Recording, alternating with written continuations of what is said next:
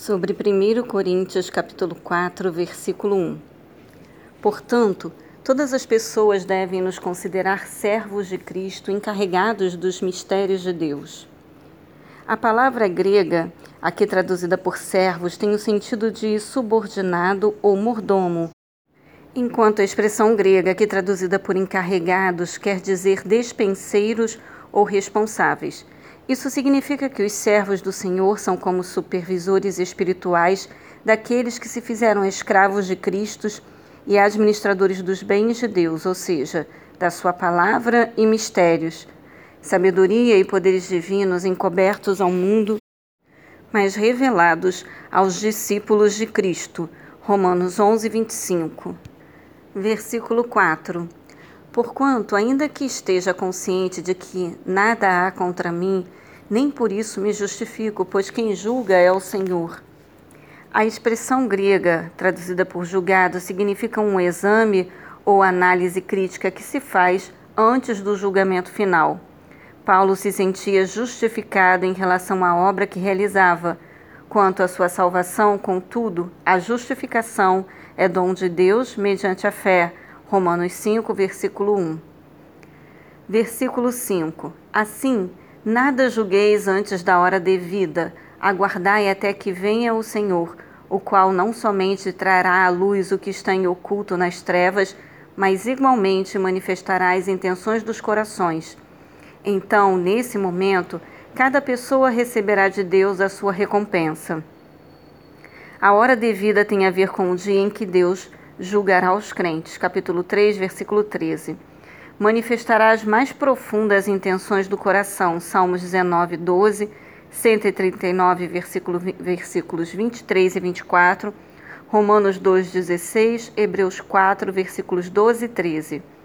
E concederá galardões aos fiéis, capítulo 15, versículo 58, Hebreus 6, versículo 10. Versículo 6.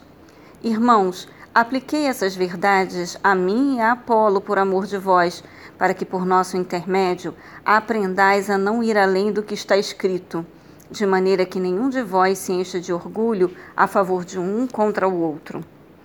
Os antigos e sábios rabinos gostavam de citar um provérbio: Não ultrapasses o que está escrito. Jeremias 9:24, Isaías 5:21, Salmos 94, versículo 11. Devemos ter um conceito da humanidade a partir das escrituras considerando as limitações do ser humano caído, Gênesis 3, e lembrando que a arrogância, altivez, orgulho, soberba, empáfia é a principal causa dos desentendimentos, divórcios e divisões. Versículo 13. Quando caluniados, respondemos fraternalmente. Até esse momento, somos considerados a escória da humanidade, o lixo do mundo.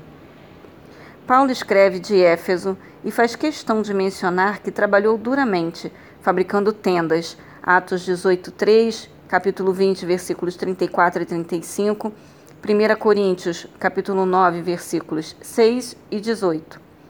Com o objetivo de não depender financeiramente de ninguém para ensinar o evangelho.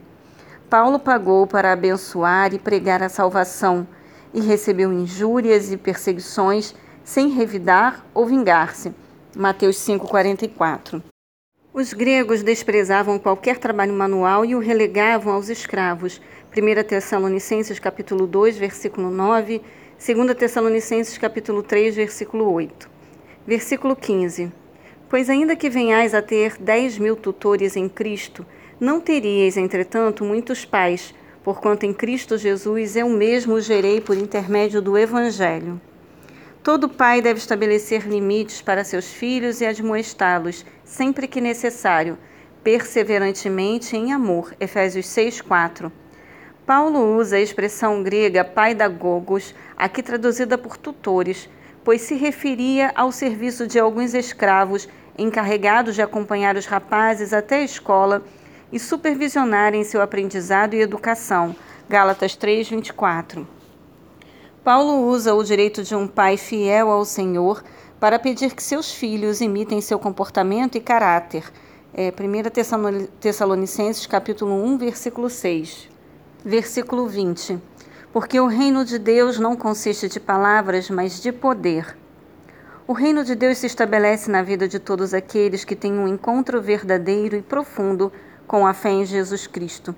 Recebem a presença do Espírito Santo em suas vidas e passam a trabalhar com a Igreja, os santos, na proclamação da glória do Senhor, com humildade e caráter cristãos. João 3, do versículo 3 ao 8, 2 Coríntios, capítulo 5, versículo 17. Neste sentido, as palavras fúteis e vazias se contrapõem ao poder autêntico do Espírito Santo. Versículo 21. O que preferis? Devo ir visitar-vos com a vara da disciplina ou com amor e espírito de mansidão? Como pai espiritual de todos aqueles adolescentes espirituais em Cristo que formavam a igreja de Corinto naquela época, Paulo os adverte figuradamente sobre a possibilidade de ter de usar sua autoridade apostólica, a vara da disciplina, para repreendê-los e ensiná-los a se manter no verdadeiro caminho do Senhor. 2 Coríntios, capítulo 10, versículo 8, capítulo 13, versículo 10.